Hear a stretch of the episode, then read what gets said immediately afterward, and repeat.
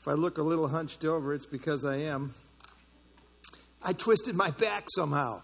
You know, I do that every once in a while. I don't even have to do anything. It's like, okay, what'd you do? Nothing. It'll go away in a day.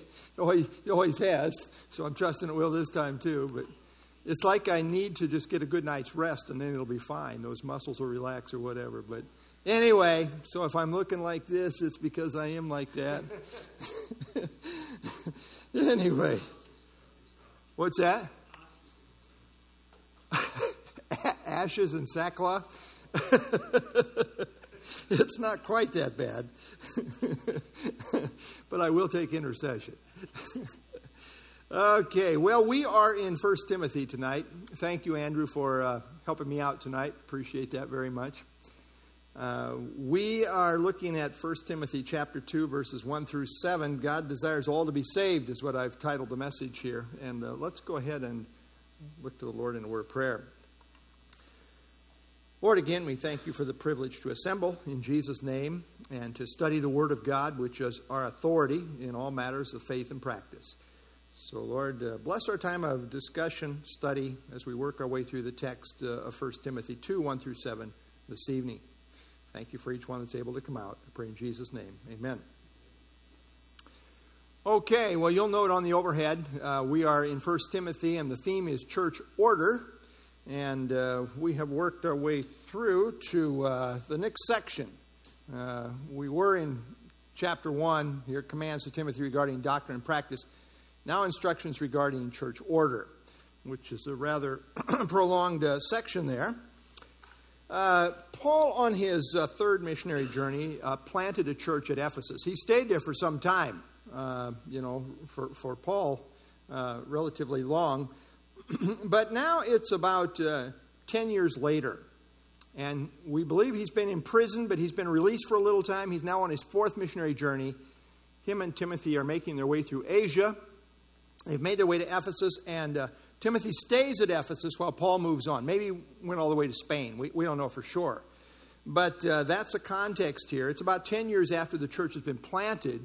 Uh, there are elders in the church, uh, but there's some concern about some of the teaching that's going on there, as he brought out very clearly in chapter 1.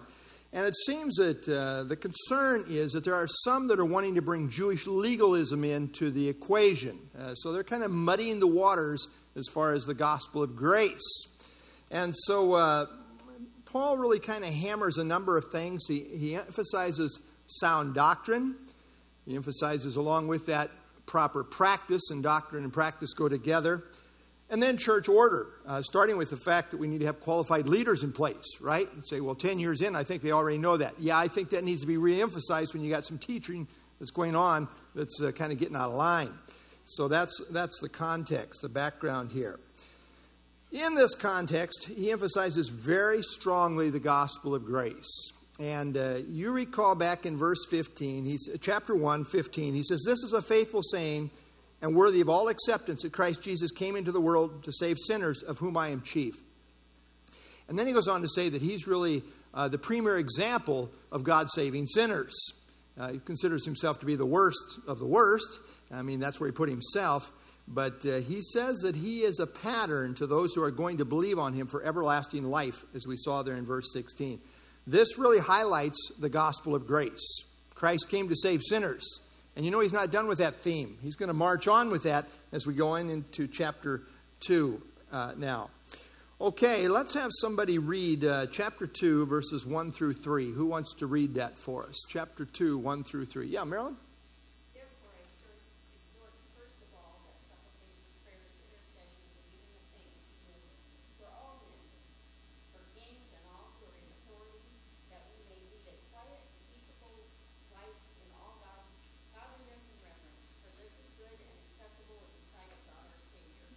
Thank you.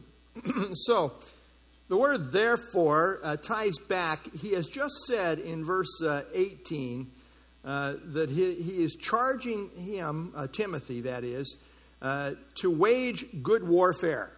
It's a battle. And then he talks about some people here that, uh, you know, in verse 19 and 20 who have made shipwreck of the faith, Hymenaeus and Alexander, whom he has delivered to Satan. Uh, well, it seems that there's kind of a battle for who's going to teach, who's going to be qualified to teach, uh, some bad teaching. And so he's exhorting Timothy this is going to be a fight. We don't wrestle with flesh and blood, but there's a battle, and, and Satan uses people, and uh, there, there's a warfare. And so I think when he says therefore, he's tying back to uh, this exhortation to war and to wage a, a good warfare, as we saw back in verse 18. His concern is the true gospel, and uh, that cannot be negotiated. And uh, so he says, therefore, in light of this charge, I exhort, first of all, that supplications, prayers, intercessions, and giving thanks be made for all men. So the first thing that he urges here, exhort means to urge, to entreat, uh, to plead, to appeal is really the idea. By the way, when it comes to matters of prayer, you really can't force people to pray, can you? Uh, no. You appeal. You appeal to them. And that's what Paul's doing here. He's appealing uh, that prayers uh, be made. I exhort, uh, first of all, which means it's of, of first importance. Uh, this, is, this is primary, uh, the, the place of prayer. And really, I think he's uh, got the whole church in view. the church is to be a people of prayer, not just Timothy. so, you know, there's broad application here. I exhort, first of all, the supplications. Uh, what are supplications? What's that? What kind of requests? Yeah, uh, it's an intense request and, and uh, uh, it's a specific request. Uh, that's kind of the idea of supplications. It's intense and it's specific uh, prayer. So that, that's the idea. First of all, supplications. You know, when you've got something you're really on your heart and you're pleading to God about it, that's a supplication. Prayers is general. Uh, prayer is talking to God. It's kind of a general catch all word. Uh, intercessions. Uh, intercessions is when you're praying for someone else, right? You're interceding for them. And uh, so uh, this, and it's very intimate. This word intercession is like when you would commune heart to heart. It's when you pour out your heart to God. Yeah.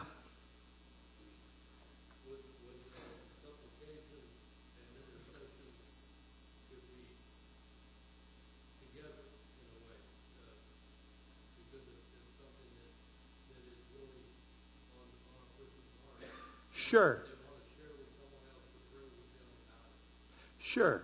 Yeah, I think he's just saying all manner of prayer here. There's a lot of overlap as far as the kind of prayers. Yeah, sure. I think his general point is we need to pray. Uh, all kinds of prayers. Yeah. And then he says, with uh, giving of thanks. Giving of thanks be made for all men. Uh, you know, it's kind of like, uh, well, I was with him until he got to the giving thanks for everybody. he give thanks for everybody. I mean, it's like, are you kidding me? Especially where he goes with some of the kings in authority. Uh, you know, it's like, uh, am I really giving thanks for that person? Uh, well, we'll talk about that a little bit. Notice he says, uh, for all men. You know, there's a thing about all people are made in the image of God. All people have value. All people are important. Uh, they all need prayer. They all need prayer. You say, that person, I, will never pray for that person. Well, you maybe need to check your own heart. I mean, uh, they need prayer. And maybe if they're your worst enemy, all the more they need prayer. Um, so uh, he says uh, all these things supplications, prayers, intercessions, giving thanks in reference to all men. Everyone needs prayer. And you know the thing about prayer? Only Christians can pray. Uh, we alone have access to God through the one mediator that he's going to go on to talk about. Uh, unbelievers don't have access. They don't have a high priest. They don't have a prayer. But we do. And so we need to pray for all men, as he says here. Uh, let's start off with our slides here. I got a number of them tonight, but note here in context, the emphasis is on prayer for the lost. Someone as well said, even those who will not allow you to speak to them about God cannot prevent you from speaking to God about them, right? Uh, what mighty conquests have been won this way? I call prayer the secret weapon. And uh, often said that about our kids, you know. Well, apply the secret weapon. You know, we keep praying. And so uh, we as a church family are to be praying for all the lost, uh, for all people. Uh, everybody needs prayer, and that is a, a primary uh, duty that we have, a sacred duty to pray. I know you pray for me. We could sense many of you praying for us the last couple of weeks. You know, in laws died 17 days apart. It was quite a whirlwind trip. But uh, it was amazing the peace that my wife had. We'd look at each other and say, wow, this is just amazing. She felt guilty for having so much peace. I said, honey, it's okay. that peace that passes understanding. You know, we both agreed it's the grace of God. It's people praying for us. We, we could sense that. Uh, everybody needs prayer. And especially as we think about uh, where this goes, that God desires all men to be saved, uh, the lost need prayer. And then he gets more specific here. Uh, by the way, uh, anything else you want to add there before I go into verse 2? I don't want to keep going here. I can just keep preaching, but Anyway, okay, uh, verse 2. Uh, all these things in terms of prayer for kings and all who are in authority. Kings is the first uh, group that he mentions. Kings really refers to the, the top leader, you know, the main leader, whoever that might be. In our country, we would say the president's the, the top leader. And, uh, you know, but for kings, uh, those top leaders, and then all who are in authority, the different levels of governing authority, uh, we are to pray for, for them all. They all need our prayers. Now, uh, you know, sometimes uh, Christians get off track a little bit, and it's kind of like their main mission is political activism or maybe social activism. Uh, how, how, about prayer? I mean, that's where Paul goes here. he goes to prayer. And you, you do understand who was in, the, the, main, the main king at this point, right? Or the, the Caesar. Uh, it was Nero. Realize that Nero was on the throne at this time. Nero was not a lovable character. Uh, he was no friend of Christians. He was immoral, vile, hateful as they come. Nero allegedly murdered his two wives, his mother, and his aunt, while also marrying two different men and sleeping with his mother. He mercilessly persecuted the church and, in the end, was responsible for killing the Apostle Paul. Paul did not call for protest. He did not call for a rebel movement. He called for prayer and not for uh, prayer for Nero's death. you know, I want to qualify that. He didn't say, pray that the guy will die. He's an evil guy. He's our enemy. Uh, let's pray for his demise. No, uh, he didn't say that. Um, it's just interesting to me. Nero, as wicked as he was, and such a vicious enemy of the early church, He's, he's really indirectly asking for uh, prayer for him at this point. And uh, let's see, I got a couple other slides here on this. Uh, Donald Guthrie Christian citizens may, in this way, influence the course of national affairs, a fact often forgotten except in times of special crisis. Uh, you know, I think about that sometimes. You know, we're a pretty small little group, even as far as, you know, we look at all the people around us. You know, we're not an itty bitty little church anymore, but we're still, you know, as far as percentages of people in the community, pretty small. But I, I sometimes think, man, the prayers of God's people perhaps influencing the entire country. Maybe we still have the freedoms that we have today because you're praying. Uh, and people like you, not just you, but God's people. Um, so, yeah, uh, John MacArthur says this. If uh, the church today took the time and energy it spends on political maneuvering and lobbying and poured them into in intercessory prayer, we might see a profound impact on our nation. Although we may hate the evil world system that is the enemy of God, we are not to see those in it as our personal enemies. They are captives of the real enemy. They are not our enemies, they are our mission field. You know, that, that changes your perspective a little bit if you see them as your mission field. Uh, we are to reach these people. Uh, they, they are not the enemy. Uh, we wrestle not with flesh and blood. Like I say, the devil uses these people, but uh, they, need, they need prayer. And uh, notice uh, he's, he's saying this pray, do all these supplications, prayers, intercessions, give me thanks for those in authority. To what end? That we may lead a quiet and peaceable life in all godliness and, and reverence. This is interesting because we often say, well, pray for their salvation. And he will get there, I think, you know, as we move down to verse 4, that's implied. But uh, the specific reason he says to pray for these people here at this point is that we may lead a quiet and peaceable life. Uh, that is, uh, the, I think, as you look at Paul and his mission and his emphasis here, it's related to his gospel mission, the gospel mission of the church we are really praying for favorable conditions for the spread of the gospel. We are praying for those in authority to that end, that we might continue to have the, the uh, freedoms and uh, the conditions that are favorable for the, for the spread of the gospel. Edmond uh, Hiebert says uh, Paul believed that prayer made a definite difference in national affairs and brought about conditions favorable to the furtherance of the gospel. I really think that's the main emphasis. He's not saying, well, just pray that it'll go easy for you so you can just veg. Uh, no, his whole thing is thinking about the, the gospel and conditions that are favorable uh, for the spread of the gospel. The idea of quiet is uh, undisturbed, that we might live a life that's undisturbed. You say, well, I thought, you know, persecution causes the spread of the gospel. Maybe we should pray for a little persecution. I, I don't see where you see that. I sure don't see it here. I see Paul say, pray that we could continue to live a, a quiet and peaceable life. We're just wanting to mind our business as Christians and do God's work here. And, uh, you know, God does use persecution. And uh, if, it, if it comes, okay. Uh, and we know uh, the world will hate us and all of that. But, uh, you know, it's, it's uh, and we, you know, the thing about sometimes a quiet and peaceable life, like we've had for so many years in our country, sometimes we get kind of lethargic right? In terms of spreading the gospel. We just kind of sit around waiting for the rapture. That's not why we're here. That's not our calling.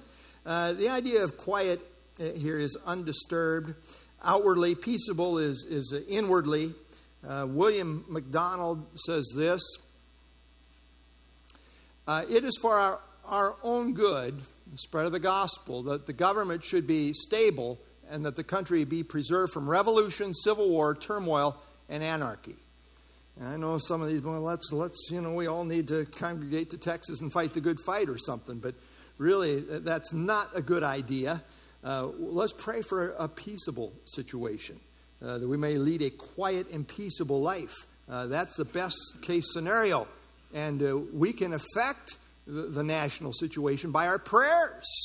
Uh, we need to pray for those kings in authority, those who are in authority. We need to pray for them that, that God, in spite of themselves, will work to that end uh, for, for, our good and for the, for the spread of the gospel.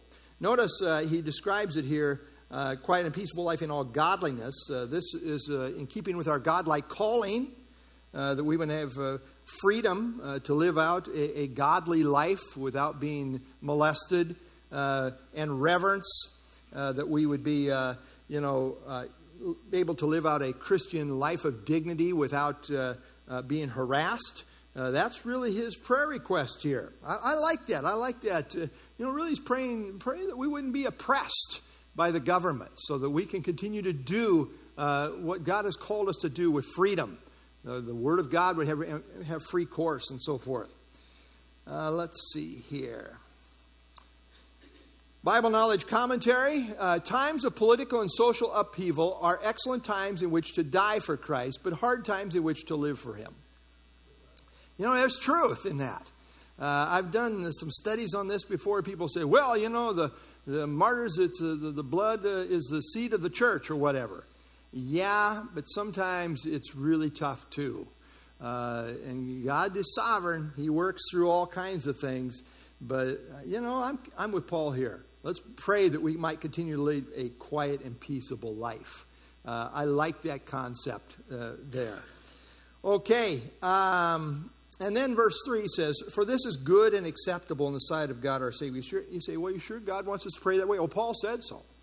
Uh, this, is, this is good, this exhortation to pray in this way uh, for those in authority. Uh, this is good, is the word actually that could be translated beautiful. This is, this is a beautiful way to pray.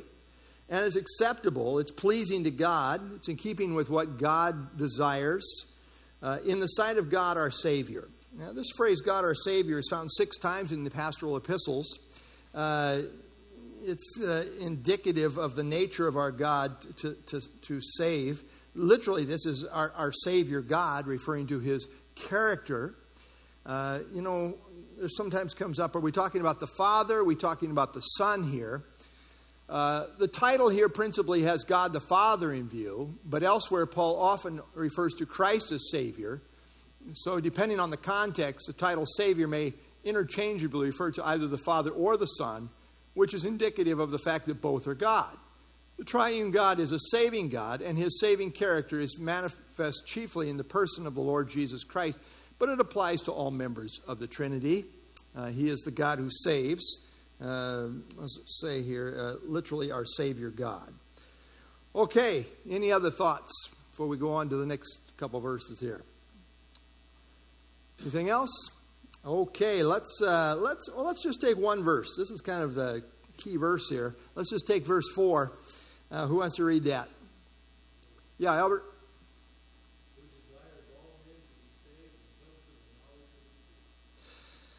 It's amazing we got such a clear verse and has caused lot, quite a bit of controversy even amongst theologians sometimes. Doesn't seem to be that difficult to me, but uh, you know, start started to bringing in all kinds of things and but uh, this is consistent with who he is as God our Savior. Mean, he's a saving God, and, and as the saving God, uh, uh, the Savior who is God, who does he want to save? Well, everybody. He desires all men to be saved. You know, he created all, and he desires all to be saved. This is consistent with who he, this is consistent with the heart of God. You know John 3:16, right? Yeah. God so loved the world, the world that he gave his only begotten son that whoever believes in him should not perish but have everlasting life. God so loved the world. And so, uh, you know, this is uh, all encompassing, I believe, in terms of God's love. Uh, Isaiah 45 22. Look to me and be saved. Who? All you ends of the earth. For I am God, there is, there is no other. Uh, 55 1. Ho! Everyone who thirsts, come to the waters. You have no money, come, buy, eat. Yes, come, buy uh, wine, milk without money, without price. Really describe, descriptive of grace there. Uh, but the invitation is to, to come, uh, everyone who thirsts. And the last invitation of the Bible uh, emphasizes that, that same thing. And then here in Ezekiel, uh, where God says, I have no pleasure in the death of the one who dies, says the Lord God, therefore turn and live. You know, he has no pleasure in the death of the wicked. 2 Peter 3, the Lord is not slack concerning his promise, as some count slackness, but is long suffering toward us, not willing that any should perish, but that all should come to repentance. Uh, God wants uh, everyone to come to repentance, desires all men uh, to be saved and to come to the knowledge of the truth. A good summary statement by Thomas Constable. Uh, he says, There is nothing in this text or in any other that would limit the truly universal interpretation of all men. God wants everyone to experience eternal salvation. People perish because they do not hear the gospel, or hearing it, they choose to reject it. God has given people freedom to choose to accept or reject the gospel. Uh, I think that's true. You cannot get away from the reality of human responsibility. We'll talk about this a lot in the, next week in the Right Kind of Faith study during Vacation Bible School. But uh, I think if you say God doesn't desire all men to be saved, you end up messing with the very nature of God. It becomes a serious matter. Uh, who desires all men to be saved and to come to the knowledge of the truth. I love this phrase, uh, the knowledge of the truth. Uh, this is Pauline for descriptive of the content of the gospel and what we need to know. Uh, the knowledge of the truth. People have to come to the knowledge of the truth. And you say, well, I think they just get saved sitting on a hill somewhere looking into the sky. No, they won't. Uh, they need to hear the gospel. Uh, that's what Paul says in Romans 10. How, how will they believe unless a preacher goes and tells them? Uh, they, they need to know the truth, they need the knowledge of the truth. And so this is necessary in order to be saved. You must have some knowledge. Uh, well, how are they going to get that knowledge? Well, faith comes by hearing, hearing by the word. Somebody, somehow they need to come in contact with the word. Uh, somebody needs to share the word with them. They need to have commun- contact with the word, with the truth uh, the knowledge of the truth. Uh, let's see here. 1 Timothy 2. Uh, in humility, correcting those who are in opposition, if God perhaps will grant them repentance so that they may know the truth. And then in 3 7, always learning, never able to come to the knowledge of the truth. Like I say, this is pretty much Pauline uh, language. And uh, so, and by the way, the word knowledge here is in, in the intensive way of talking about knowledge. It literally means full knowledge. Uh, God desires uh, people to be saved, but the rest of the thought is they must come to the knowledge of the truth in order to be saved. And that's where you come in, right? You're praying and you're sharing, right? Hopefully we are. Let me just real quickly run through uh, what I emphasize as four points as far as I emphasize everywhere in all my literature as far as what people need to know in order to be saved. Uh, the knowledge of sin, uh, Romans 3, we know that whatever the law says, it says to those who are under the law that every mouth may be stopped and all the world may become guilty.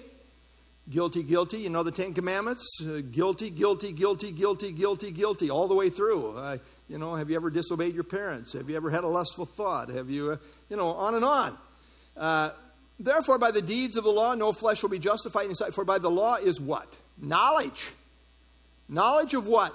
Sin. That's why we use the law to point people to point out to people you're, you're a sinner. Of course, we don't want to use that language after we had a complaint last week, but anyway, just kidding. Uh, so that's uh, point number one. Uh, knowledge of the truth. Start with the knowledge of sin. You, you don't know about sin, you don't know that you need a Savior. The only reason you need a Savior is because you're a sinner. So we start there. And then uh, the second thing is the knowledge of Christ as Lord. Really big thing in my theology. It should be in everybody's. Uh, Paul is clearly talking about the gospel in 2 Corinthians 4. If our gospel is veiled, it is veiled to those who are perishing, whose minds the God of this age is blinded, who do not believe. There's their problem. Lest the light of the gospel of the glory of Christ, who is the image of God, should shine on them. We do not preach ourselves, but Christ Jesus the Lord, and ourselves your bondservants for Jesus' sake. For it is God who commanded light to shine out of darkness, who has shown in our hearts to give the light of what? The knowledge of the glory of God. And where do we find it? In the face of Jesus Christ. Uh, people need to come to the knowledge of the glory of God all the way through here. The image of God, uh, the glory of Christ, which is the image of God, uh, Christ Jesus the Lord. All the way through that is the emphasis knowledge of Christ as Lord. So they need to know who Jesus is. Uh, it's non negotiable. You say, well, I think they can get saved without knowing. No, they can't. They have to know about who Jesus is and they have to personally apply it. Uh, this is where we are tonight. Uh, knowledge of Christ as Savior desires all men to be saved to come to the knowledge of the truth. One God, one mediator who gave himself a ransom for all. Uh, really, a whole emphasis there is, is Savior. And then uh, finally, here, uh, the knowledge of righteousness uh, is by believing. Uh, this is a problem with the Jews. Brother, my heart's desire and prayer to God for Israel is that they may be saved. What's their problem? Well, I bear them witness that they have a zeal for God, but not according to knowledge. Uh, they, they don't understand. And, and what don't they understand? Well, he says, they being ignorant of God's righteousness, how righteous God is, and seeking to establish their own righteousness, uh, thinking too high of themselves that they could acquire it, have not submitted to the righteousness of God. how do you have it? Well, Christ is the end of the law for righteousness to everyone who believes. There's the key. Uh, they, were, they were ignorant. Uh, they have a zeal, but not according to knowledge. They didn't understand. It's not by works, it's by believing. And then finally, I want to throw one more in here. If you want an argument for Paul writing uh, Hebrews, this might be a good one. I'm not saying he did. But uh, accountability for the knowledge of the truth. Hebrews 10, if we sin willfully after we have received the knowledge of the truth. Again, that everywhere else I see in the New Testament is consistent with Pauline language. Uh, there no longer remains a sacrifice for sins, fearful expectation of judgment, fiery indignation, which will devour the adversaries. So there's accountability uh, for, hey, the knowledge you have received the knowledge of the truth. You have to respond to it. You have to receive it. And uh, let's see, finally, one more. I'll let you look at that. It's a summary of what we've already looked at. Okay. So he desires all men to be saved and to come to the knowledge of the truth. And now he goes on to explain what this, uh, what this is. All right. Anyone else? Have input? Yeah. Yeah.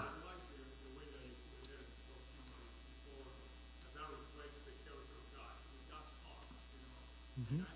So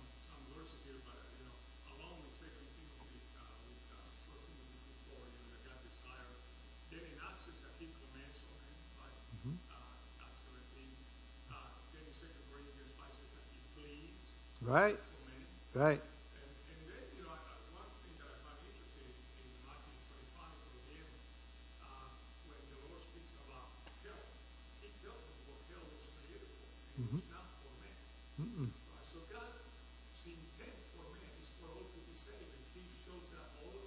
along. Amen. I, I fully agree. And to minimize that, Mm-hmm. to me, it's a serious doctrine of error I- I- against the character of God. I, I agree.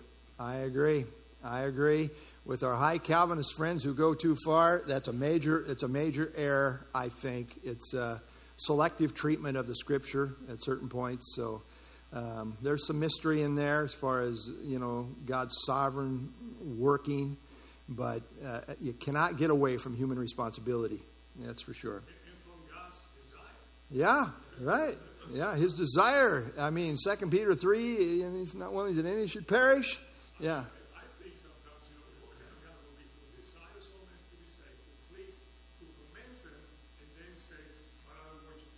yeah, yeah. It doesn't make any sense. It, it, it's a it's a logical contradiction.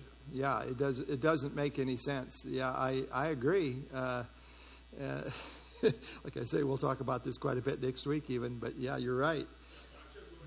Yeah. The heart of God is, you know, you see that all.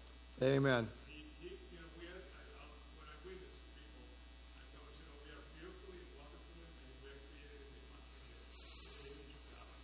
any artist, whether it be a musician, a painter, whatever it may be, who creates a masterpiece and this is not going to destroy. and I've I've created you with the purpose of destroying you.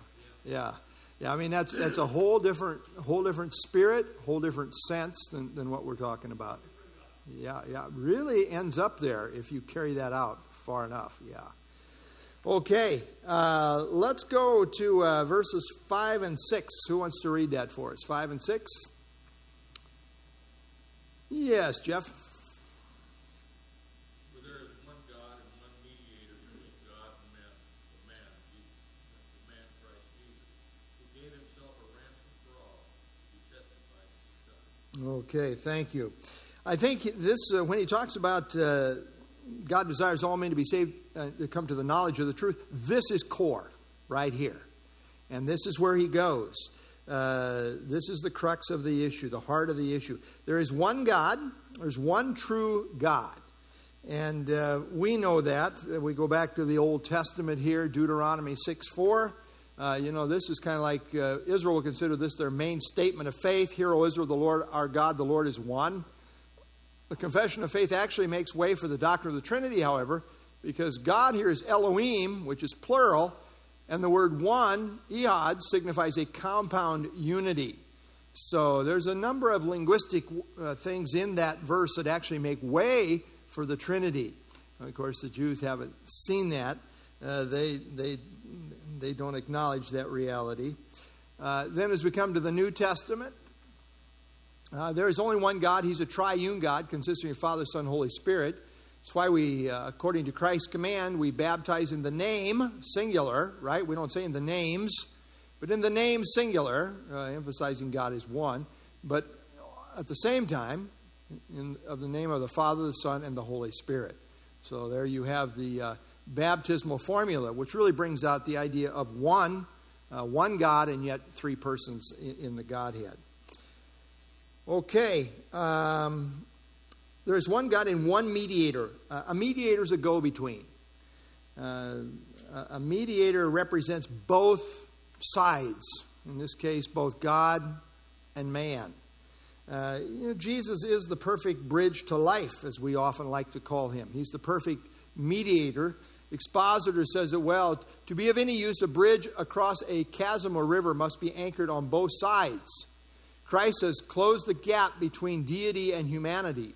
He has crossed the Grand Canyon, so deep and wide, between heaven and earth. He has bridged the chasm that separated man from God. He perfectly represents God, he perfectly represents man. He's able to bring us together in the ransom that he paid. So, yeah. to stress what I'm going to say, you know, is we need a mediator. A mediator is necessary when the two entities, the two parties, are not getting along. Yep. You know, when it's not only that it's unity, you don't need a mediator. No problem. Yeah. We need a mediator because we are No problem, yeah. Right. We need reconciliation, right?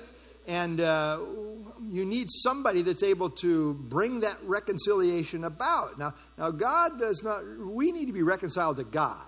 God didn't move, right? We moved. So we need to be brought back in right relationship with God. Well, how can you do that? We need a representative who can properly represent us to God. Well, we see the wisdom of God in providing his Lamb, the Lord Jesus Christ, uh, that one mediator, uh, one mediator between God and men. And again, he's the perfect mediator, representing God, representing men, the God man. Uh, and then, but then it emphasizes the man Christ Jesus. And I think the reason he emphasizes the man Christ Jesus at this point is because he goes on to emphasize uh, who gave himself a ransom. Uh, it's the, the, the, man part that emphasizes his ransom. I, I mean, as, as, a man, he died, right? Uh, as the God man. Uh, but uh, he's already established that he's Lord and God earlier in the, in the book.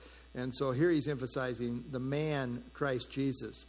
Uh, this emphasis is necessary because of what he goes on to share about him being a, a ransom.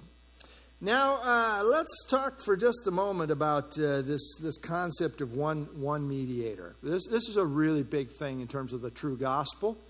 Uh, note it most carefully that there's only one mediator between God and, and men, and that is Jesus Christ. Church is not the mediator, angels are not the mediator, saints are not the mediator, Mary's not the mediator. The Pope or priests are not the mediator. Sacraments are not the mediator. Baptism is not the mediator. You're getting the point, right? Uh, the only mediator by which we can have access to God is Jesus. Any other gospel is a false gospel. Any other knowledge is not knowledge of the truth. Uh, the knowledge of the truth, the heart of it is there's one mediator, and that's Jesus Christ. There is no, he said, I am the way, the truth, and the life. No one comes to the Father except by me. Uh, he alone is uh, the mediator. Okay, uh, any thoughts there before I go on to verse 6? All right, verse 6. Notice what he did as the, as the one mediator, who gave himself a ransom for all to be testified in due time. Now, in these days, when a slave would be uh, bought out of the out of the slave market, uh, they would talk in terms of him being ransomed. A ransom price was paid to set the slave free. And that's what Jesus did for us. He paid the price to set us free. Uh, what is uh, the wages of sin? Well, it's death. And Christ paid the price to set us free. He paid the ransom price for us, who gave himself. He is himself the ransom. And we know how he did that as he went to the cross and died for us. But notice he's a ransom for who? Gave himself a ransom for the elect? Oh, yeah. But beyond that, for all, right? For all. And so again, we have that, that emphasis. Thomas Constable again says, He paid the debt for all. This is proof that he desires all to be saved. Yeah, I think that's consistent, right? I mean, that, that's true. Amen. Note the emphasis on all throughout this whole section. Uh, pray for all. God desires all to be saved. Christ gave himself a ransom for all. Uh, I think the same all is all encompassing, right? In, in every situation, all the way through here. Um, I agree with Warren Wiersbe here. Uh, well, first we got 1 John 2 2. He himself is the propitiation for our sins satisfaction, satisfactory payment, propitiation for our sins. Not for ours only, but also for the whole world. Well, I don't know how you argue with that verse. Uh, it's so clear. Uh, Warren Wiersbe, through the death of, though the death of Christ is efficient only for those who trust him, it is sufficient for the sins of the whole world. Um, again, we see that different places. We certainly see it here. And then he says, to be testified in due time. Uh, in the fullness of time, God sent forth his Son, as it says in Galatians 4. It's according to God's timetable. Um, you know, history is his story. Uh, God's working it out according to his timetable uh, to be testified in due time. And then he says, uh, verse 7 For which I was appointed a preacher and an apostle. Uh, this message of Christ being the one mediator and uh, of him being the ransom for all. He says, I was appointed a preacher. What is a preacher? What does a preacher do? Yeah, it's to herald, to proclaim. Uh, he, so he's a proclaimer of this message. Uh, that's what he does. Uh, and so, uh, actually, in, in the day, uh, the king would often, if he was going someplace on a visit, would have a herald go out before him, announcing whatever uh, the king wanted announced and preparing the way. That's the idea here. The preacher doesn't come up with the message, by the way, he just delivers it, right? He says, Here, Here's the message you've been given, now just give the message. You don't have to come up and say, Well, I wonder now, I need, a, I need something new. No, you don't. Uh, in fact, if you're giving something new, uh, it's not true. Uh, for which I was appointed a preacher and an apostle. The word apostle literally means sent one. Uh, apostle, as far as the technical use in the New Testament, refers to those uh, authoritative representatives of Jesus Christ. And uh, they, they, were appointed by Christ personally, specifically. There are no self uh, appointed apostles. They were all specifically, personally chosen by Jesus Christ to be his special representatives. And then he says, I am speaking the truth in Christ and not lying. This is almost like the form of an oath. And I think Paul is saying this because he has his critics on the scene who are challenging him behind the scenes. And so he is, uh, he is emphatically saying that, uh, you know, in the form of an oath, I'm not lying. I am, I am speaking the truth in Christ. And then he says, a teacher of the Gentiles in, in faith and truth. Uh, he's not merely a herald, a preacher. He's not m- uh, just an apostle. He also defines himself as a teacher of the Gentiles. One thing to herald, it's another thing to teach, which is to give more explanation and application. He's doing all of these things. And then it's not merely in reference to the Jewish people, uh, he is the apostle the, to the Gentiles, right? In particular. And so he says, a teacher of the Gentiles. And this again fits with his theme of all people, right? All people. I'm, i have a ministry in relationship to everybody. And then he says, in faith and truth, and, and uh, um, a couple of slides here. Steven Cole says, in faith and truth, point to two sides of the message. Truth affirms the reliability of the gospel, rooted as it is in the historically validated life, death, and resurrection of Jesus Christ. Faith is the means by which a person appropriates the truth. You must personally put your faith in Christ's death on your behalf. And then uh, finally, here, uh, Gromacki says, It is the belief of the truth that saves a sinner. Faith is the means, and truth is the content.